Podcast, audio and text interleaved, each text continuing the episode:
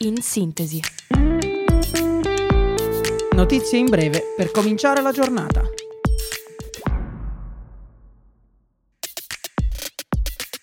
Buongiorno a tutti da Radio Yulm. Io sono Diletta e questo è In Sintesi. Ecco le principali notizie del giorno.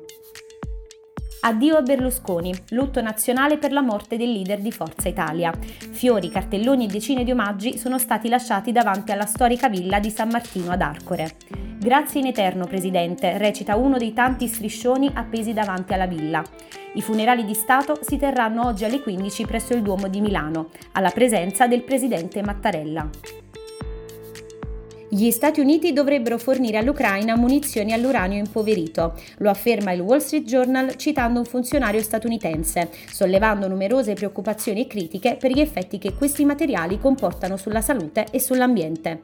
Secondo le fonti, la decisione sarebbe arrivata dopo settimane di dibattito interno all'amministrazione Biden su come equipaggiare i carri armati Abrams che gli Stati Uniti già forniscono a Kiev oltre mezzo milione di occupati in più nel primo trimestre 2023. È l'ottava volta consecutiva. Lo riporta l'Istat nella nota sul mercato del lavoro, indicando un aumento di 513.000 occupati rispetto al primo trimestre 2022 e una crescita rispetto al trimestre precedente di 104.000 unità.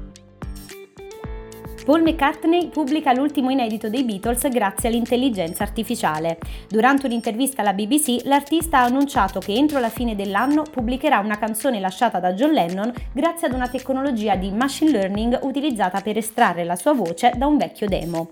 Sarà l'ultimo disco dei Beatles, ha affermato. Grazie all'intelligenza artificiale è arrivato il momento di farlo ascoltare al mondo. Matteo Berrettini sconfitto durante il torneo ATP di Stoccarda da Lorenzo Sonego con il punteggio di 6-1-6-2. Il torinese domina il derby e si prende la rivincita dopo il KO ai quarti di finale della scorsa edizione del torneo, mentre Berrettini abbandona il campo tra lacrime di delusione.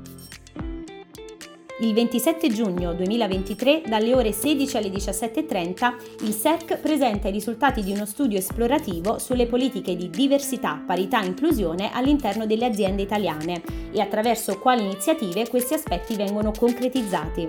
L'evento avrà luogo in sala dei 146 nell'edificio Yulm 6 e sarà possibile partecipare anche da remoto via Microsoft Teams. Per iscriversi sarà necessario prenotarsi al link presente sulla piattaforma Yulm. Queste erano le principali notizie della giornata. In sintesi, ritorna domani mattina, sempre alle 8, sempre su Radio Yulm. Un saluto da Diletta e vi auguro una buona giornata.